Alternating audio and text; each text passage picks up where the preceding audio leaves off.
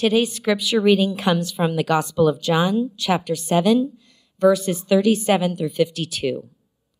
On the last day of the feast, the great day, Jesus stood up and cried out, "If anyone thirsts, let him come to me and drink. Whoever believes in me, as the scripture has said, out of his heart will flow rivers of living water." Now this he said about the Spirit, whom those who believed in him were to receive, for as yet the Spirit had not been given, because Jesus was not yet glorified. When they heard these words, some of the people said, "This really is the prophet." Others said, "This is the Christ." But some said, "Is the Christ to come from Galilee? Has not the scripture said that the Christ comes from the offspring of David and comes from Bethlehem, the village where David was?" So there was a division among the people over him. Some of them wanted to arrest him, but no one laid hands on him. The officers then came to the chief priests and Pharisees, who said to them, "Why did you not bring him?" The officers answered, "No one ever spoke like this man." The Pharisees answered them, "Have you also been deceived? Have any of the authorities or the Pharisees believed in him? But this crowd that does not know the law is accursed." Nicodemus, who had gone to him before and who was one of them, said to them, "Does our law judge a man without first giving him a hearing and learning what he does?" They replied, "Are you from Galilee too? Search and see that no prophet arises from Galilee." This is the word of the Lord. You may be seated. We are at the end of chapter 7 of the Gospel of John, and as well, Jesus is on the last day of the Feast of Tabernacles. And in our passage today is considered to be one of the wondrous invitations that our Savior gives to anyone, which is that if you drink the living water, you will never be thirsty again. What I'd like to do is to cover 3 points from this passage. First, the thirst for living water in verse 37. Second, the obstacles to living water in verse 37 and 40 through 52. And then third, the promise of living water in verses 38 through 39. And first, the thirst of living water. Jesus said John said, "On the last day of the feast, the great day, Jesus stood up and cried out, 'If anyone thirsts, let him come to me and drink.'" When Jesus uses the word "if," it is a conditional statement, but it sort of has an assumptive value to it, meaning he assumes thirst. He assumes that everyone thirsts. So just like the human body, so too our souls thirst. And it's said that the human body can go approximately anywhere from 50 to 70 days without food. But without water, probably about 3 days, give or take a couple of days. Vastly different picture. So the assumption is that everyone will be thirsty. And the question remains, do you realize you are thirsty? I don't know if you've ever heard the story of Jonathan Gerrish and Ellen Chung. On August 15th, 2021, they and their daughter and their dog went for a hike in Sierra National Forest. At the parking lot, it was 75 degrees. And if you've ever gone hiking, and especially in the summertime, you know that you should always take water. They did, but they only took one bottle of an 85-ounce of water for their whole family. And what they didn't realize is that as they're making their ascent throughout the Sierra National Forest, by the time they hit the peak, it was anywhere from 100 to 109 degrees. They had hiked 4 miles. Eventually, they were found dead. All of them had died due to dehydration and heat exhaustion. You know, the thing is that it's thought that they probably were dehydrated within the first 2 miles of their hike. And by that point, they were so disoriented that they lost their way. And they were essentially dying of thirst without realizing it. When I hear their story, I think of Jesus' words in John chapter 7, verse 37. That is to say that you can die of thirst without realizing you're dying of thirst. And spiritually, there are those who know they are dying of thirst and then run to Christ for living water. And then there are those who don't even realize, like these hikers, that they are dying of thirst. Everything is going well. And so there's no sense of desperation or need. And maybe that's your life. Maybe it is your life this week. If you really reflect on this past week or month or year, do you realize that you've been empowering your life by your own strength, your own willpower? And you find that actually your joy is being sapped away, your strength dissipating, and slowly but surely there's a slow hardness of heart, a lack of peace.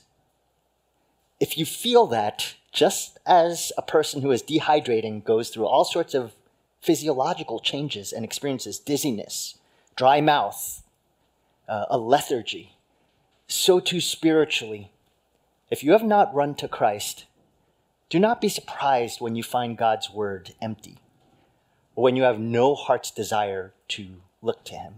There's no tenderness of soul. You have to see that you actually have a need. You are thirsty. I think Charles Spurgeon rightly says, "Thirst is a painful need, an emptiness, a salutary warning that something very important is wanted." I don't know if you realize this, but being thirsty is a gift. It's actually something that your body emotes that says, you need to drink water now. And I think some of you probably don't drink enough water. Some maybe drink too much water.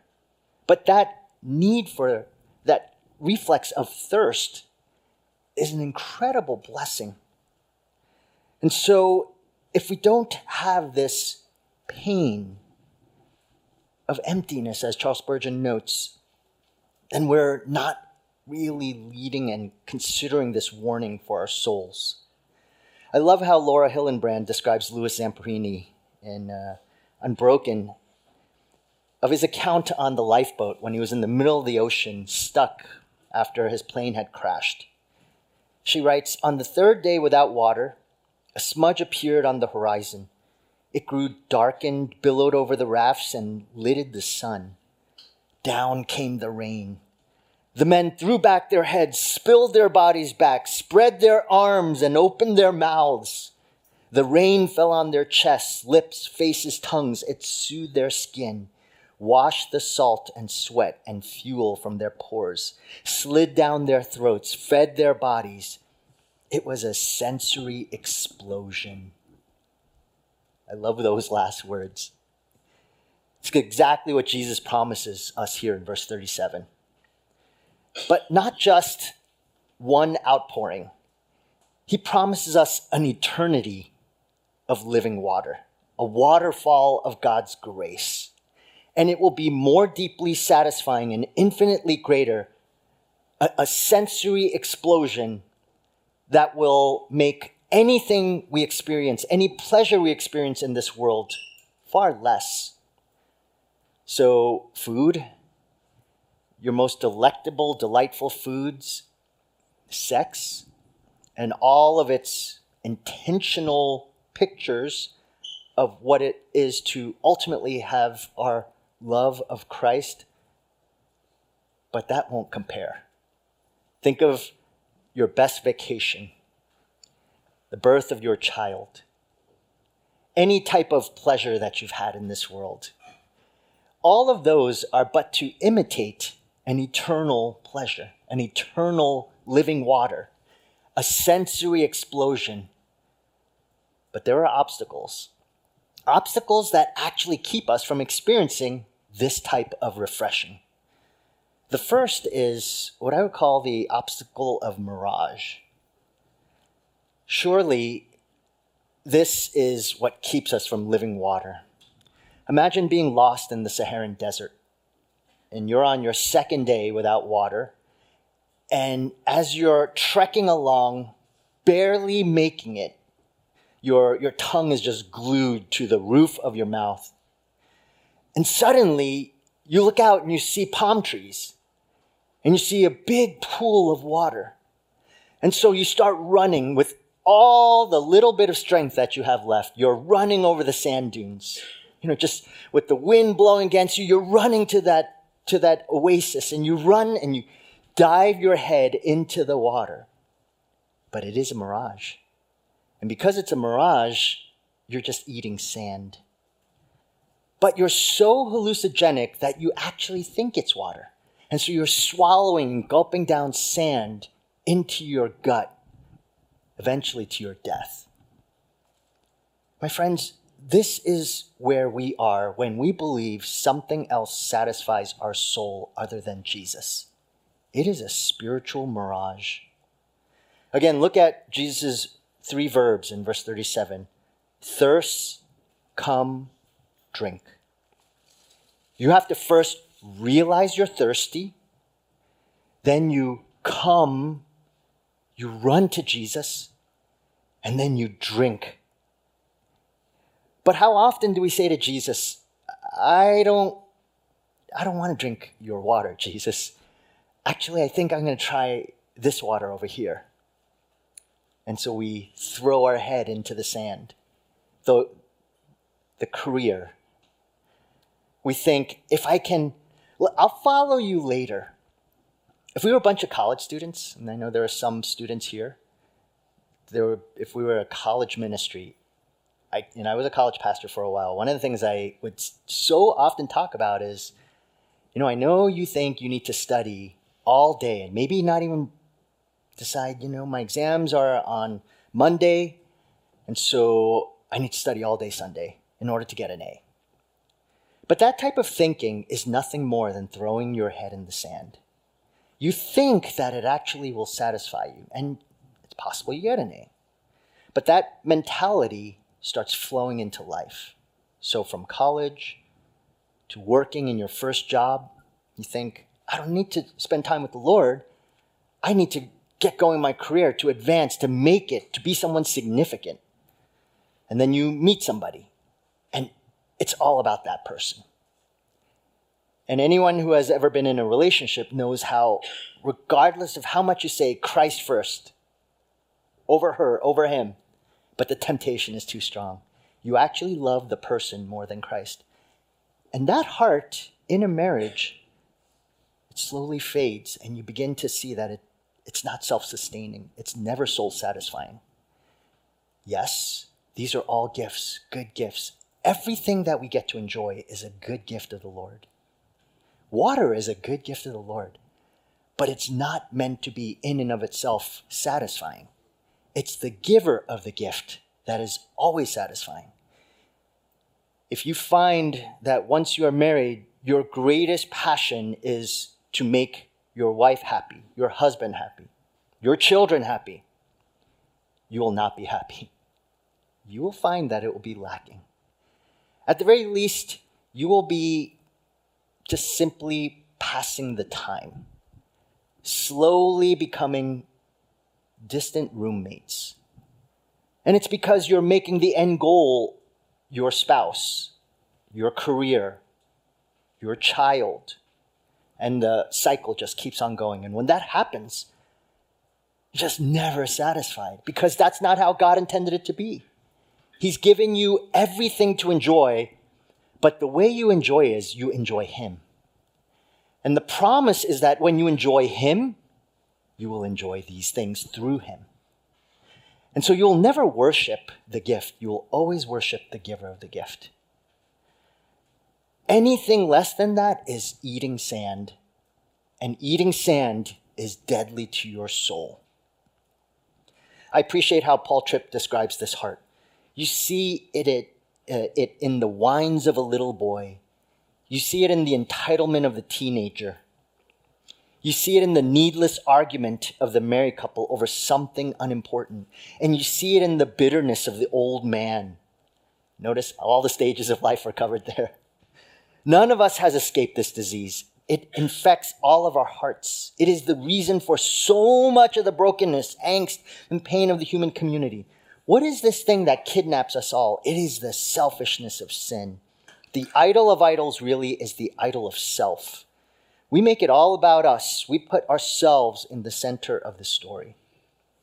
There is no stage of life where if you make the ultimate pursuit something other than Christ, where you will not be sorely disappointed eventually.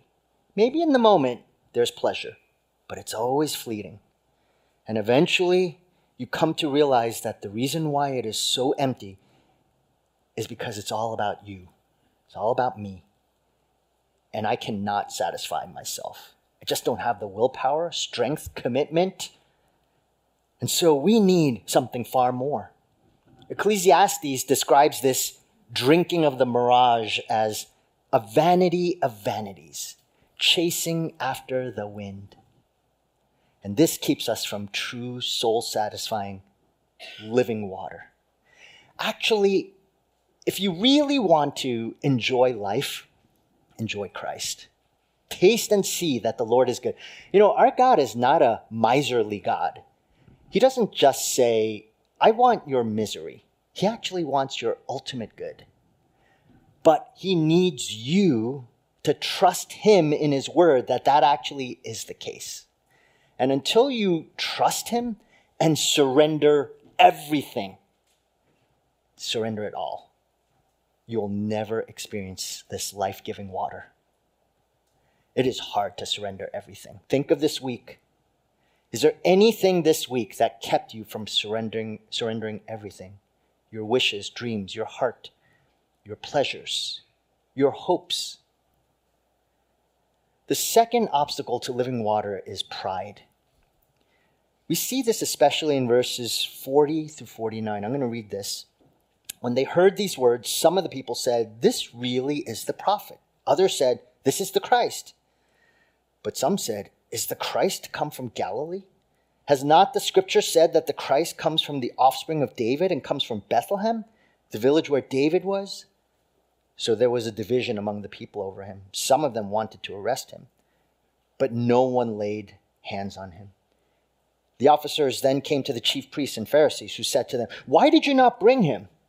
And the officers answered, "No one ever spoke like this man." The Pharisees answered them, "Have you also been deceived? Have any of the authorities or the Pharisees believed in him? But this crowd that does not know the law is accursed." In the Pharisees, we see perhaps the greatest impediment to drinking living water: pride. Pride says that water, what is water? It's just a poor man's drink. Might as well drink wine, the finest of wines, a nice scotch, beer, soda, juice, not water. Who needs water? For the Jewish leaders, they believed that they were the most faithful, obedient to God, that they were closer to him than anyone else. And the reason was because they knew the Bible, the scripture, and they memorized it. They gave to the poor. They were the ones who answered all the questions. They were the standards to morality and ethics. And they had the works to prove it. But they knew about God without necessarily knowing him. And it is possible to know a lot about God than it is to actually know him. There's a parable that Jesus gives of the Pharisee and the tax collectors that reminds us of this. The tax collector, he spends his whole time praying and saying, "Oh God, have mercy on me, a sinner." And he just is so downcast. He surrenders everything and says, "There is nothing good in me. No, I have nothing left." And you know, when Jesus describes this man as he comes and leaves the temple, he describes him as walking away justified, because he recognizes that the only hope he has is God himself. The Pharisee, on the other hand, says, "Well, I give this, I read this scripture, I'm a teacher of the law, I do all these things, I tithe, I give to the poor, and also I'm not as much of a sinner as that guy. In fact, I'm not a sinner at all. That guy's the real sinner," and he points to the tax collector. And that man will never drink from living water because their pride is so great. And that's exactly the same heart as these people that we see in John chapter 7. They're questioning Jesus. They're skeptical. You know what it is that they assume they know it already. Look at what they're saying. They're saying, did you know that the Messiah is not from Nazareth, from Galilee? So Nazareth is a town in Galilee in the northern region.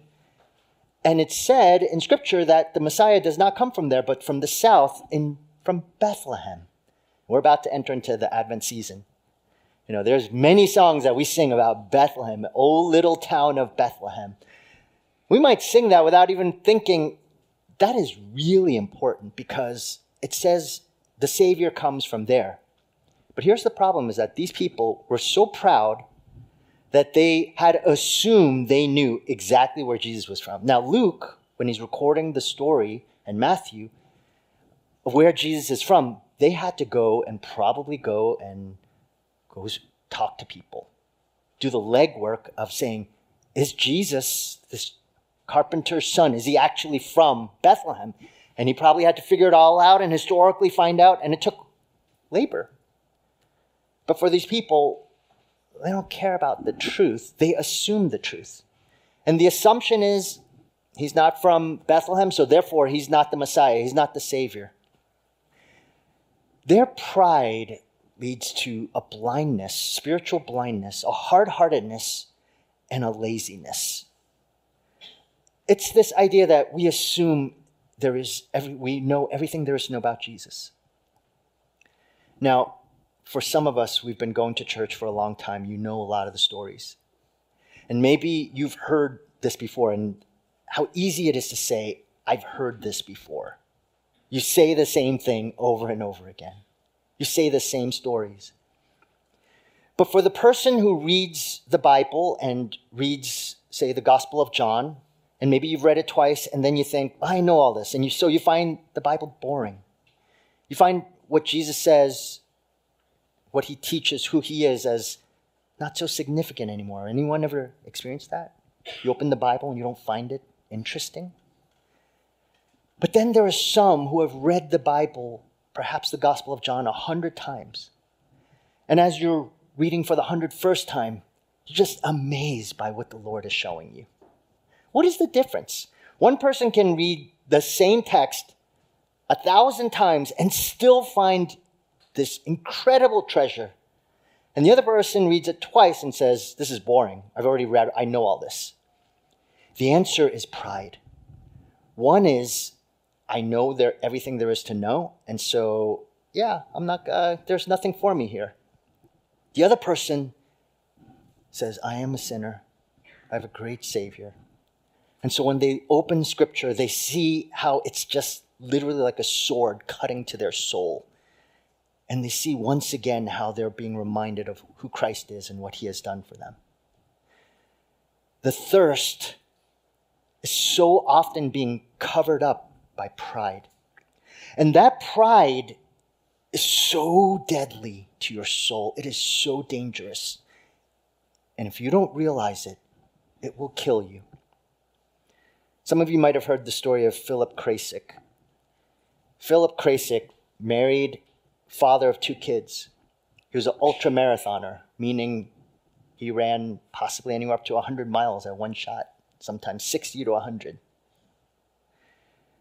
He was an avid trail runner, and a few years ago on July 10th, he told his wife that he'd be on a running trail on the Pleasanton Ridge. I know some of you have perhaps hiked that ridge. He said he'd be back in an hour.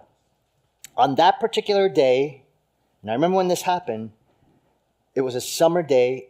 The temperature reached 106 degrees.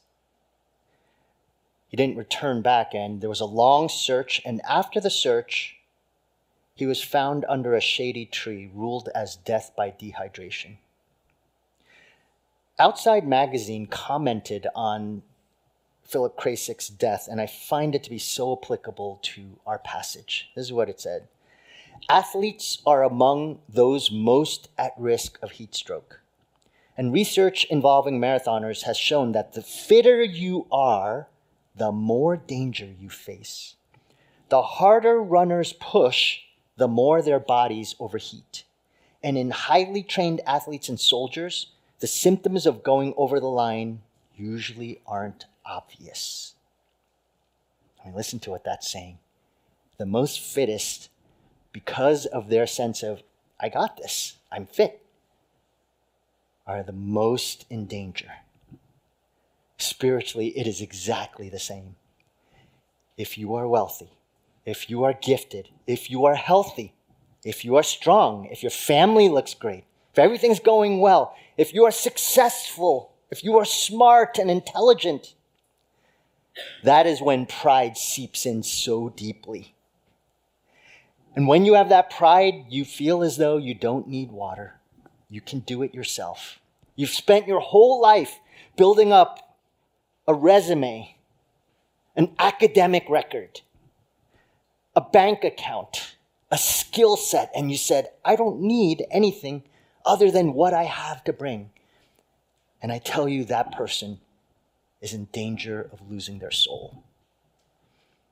My friends, all of us are dying of thirst, everyone, from the littlest of kids to the oldest of people. Some of us have actually realized this, and so therefore we desperately run to him. We run to Jesus and say, Lord, I can't do this. And you know, we come in all different backgrounds and shapes and sizes, and we run and we say, Lord, I know I've achieved all this, but it's meaningless. Like the Apostle Paul in Philippians 3, it's meaningless. It's a chasing after the wind. But some of us are like Philip Kreycik. We say, I don't need water when I go on this run. I've trained my whole life. I'm strong enough.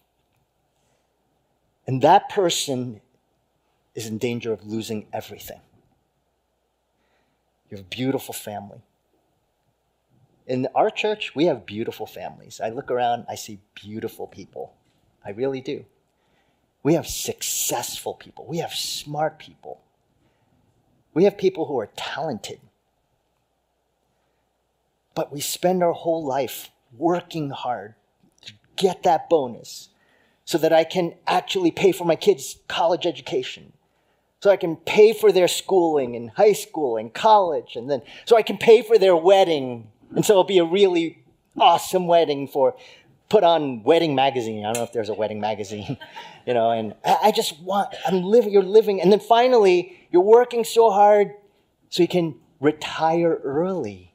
Those two words, retire early, so that we can buy a really much larger home in another state to take our cash out on our equity and then go and move to somewhere where there's no state income tax.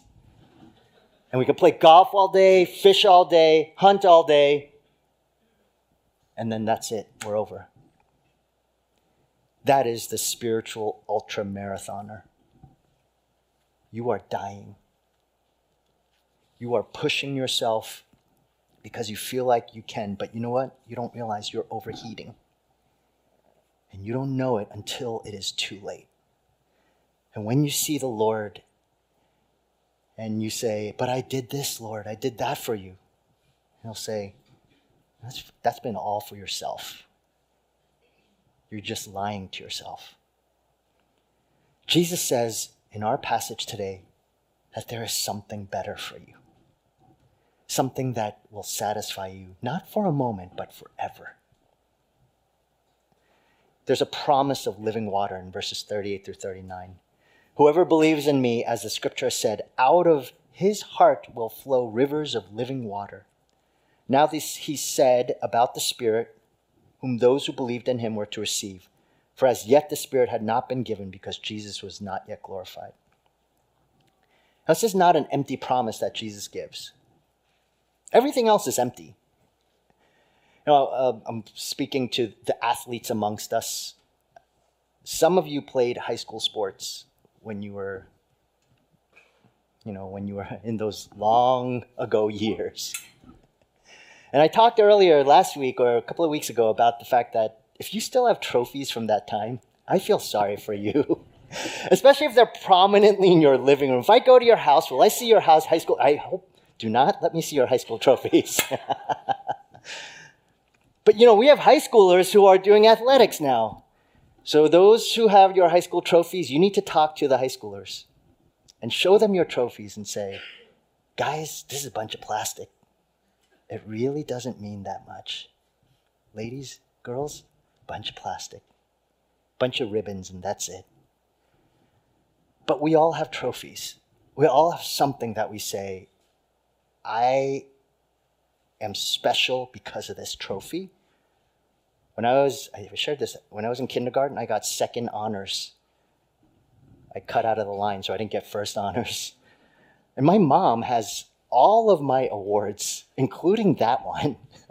And I look at it, I just laugh, and I think, I'm sure when she got it, I don't know if she was proud. She was probably disappointed because it wasn't first. But she has all my honors, and they're a bunch of pieces of paper. They're meaningless. That's what we're living for when we don't live for the Lord, when we don't drink of his living water. But the promise is that he promises you, I will not let you down. Come to me. Come drink from me. Jesus promises when you believe in him forever, you will be satisfied in your soul. If you're searching for significance, meaning, do not think you're going to find it in a career or in friendships or having a girlfriend or a boyfriend or in a husband or a wife. It just won't happen. You will never have to prove yourself if you are in Christ because you are special. You are significant. The promise is great. And the way that we know this is true is this incredible verse that is spoken, that Jesus speaks of, that he quotes. Out of his heart will flow rivers of water. And if you have your Bible, you can see it's actually in a quotation. It's actually in a quotation, as the scripture has said. Now, the thing is, this verse is quoted in many different parts of the Old Testament. All of them touch on one specific idea in the Old Testament. And it was the idea of when the people of Israel were walking through the desert, they're in the latter part of the wilderness. And I told you, you can only go for about 3 days without water, especially in the heat. They don't have water. I mean, they're trying to feed and have water for hundreds of thousands of people. And so to have that much water, it takes a big water source to do that. So they're in this desert. They don't have water. They're getting closer to the promised land. And so what do they start doing? They start complaining. And frankly, I probably would complain too. It's hard walking around in the desert without water. But what they start doing is they complain against Moses and they say, Moses, why did you take us here? We were happy in Egypt. Why did you bring us? And Moses, in turn, he turns to God and God says, Moses, I want you to take your staff and I want you to hit the rock at Meribah. I want you to hit it once and water is going to flow. But instead, Moses hits the rock twice. Because he hits it twice, God says, you did not obey me. Therefore, you will not enter the promised land. You, Moses. Now think about it. I always read that passage and think, boy, God is so harsh there. Moses has led the people of Israel for 40 years, and they are not an easy people to lead. And so he's leading them, and for that one act, he's not allowed to take them into the promised land. He can see it. God allows him to look over and see it, but then he dies.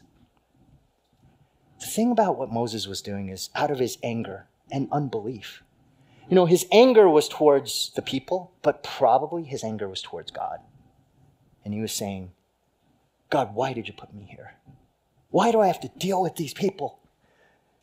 And so he hits the thing twice. God knows his heart. And that's why he was punished for it. But the problem with the people of Israel is that they were grumbling, they were complaining. Now, this verse probably comes from Nehemiah, which is thinking back to Moses. So Nehemiah is bringing the people back from Babylon, back to Israel, rebuilding the walls, and things aren't going so well. And so people are probably complaining again. And they're angry at God and saying, why did you judge us? And so there's so much complaining, criticism. There's no faith, no trust in God. And in the midst of it, God says, I'm still going to give you water. That's not my heart. If someone treats me like that, I'm saying, all right, forget it then. I'm not giving you water. But God says, I'm still going to give you water. Now look at how God gives this water for them to survive, to live forever and ever. Out of his heart will flow rivers of living water. Do you know how God makes this come to pass? John 19:34 tells us how. But one of the soldiers pierced his side with a spear, and at once there came out blood and water. It's said that by physicians who have studied this passage have thought that there are two possibilities as to what this meant. That when the Roman soldier from down below takes his spear, pierces his side, the spear tip is either puncturing an area around the lungs where water has filled up, or puncturing his heart where there's been some sort of rupture of the heart where water has gone into the heart. And so therefore, as the spear is being pierced, the heart flows out water. I'm going to believe the first one, the one with the heart. Meaning that when Jesus is saying this, he knows fully that it's about himself. The means by which God, in the midst of a people who are turning to every other way of finding satisfaction, and it's not in him, of trust, and it's not in God. God doesn't say, forget you all. He says, I'm going to send my son. This is the only way that people can come to me. But it's going to be at great cost. My son would be pierced. Nothing would stop Jesus from fulfilling his promise to provide you living water. You just have to be desperate enough to see it. Some of us are so apathetic, and we've fallen into the patterns of this world and believe that something or someone deeply satisfies us. But it never does. It's always empty. Jesus gave everything so that you can have your life satisfied forever. You have to see when he was on the cross, when he said, I thirst. It was so that you would never be thirsty again. And it would be his shed blood that would free you from that thirst. Philip Bliss writes so well, hallelujah, what a savior. I hope you place your hope and trust in him. Drink from this savior. Every Sunday we do this at this table. We drink of the Savior, his blood. May you never forget he was pierced for you. I hope we have desperate people in this room. Know you are thirsty. Know you are dying of thirst. Know that Christ shed his blood. Water flowed from his heart, so you will never be thirsty again. Let's pray together. Oh Lord, it is a great kindness and mercy that you have lavished on us, that you have shown us through your shed blood and the piercing of your side into your heart so that water would flow. And Lord, I pray for those who perhaps do not realize they are dying of thirst. They've looked at all sorts of other sources of quenching their thirst. It might work for a moment, but in the end, it will not last. May we turn to Christ. May we run to you, O Lord. Lord, I pray for the hard-hearted, the proud, those who believe that they already know you, they know enough of you. They've surrendered 60% of themselves. Lord, they're in a dangerous place. We ask, oh God, that you would turn their eyes to you. And like the tax collector crying out and saying, oh God, have mercy on me, a sinner. And so, Lord, we just pray that you would be you'd be convicting us. Help us to drink from this wellspring of water that is the blood of your Son. In Jesus' name we pray.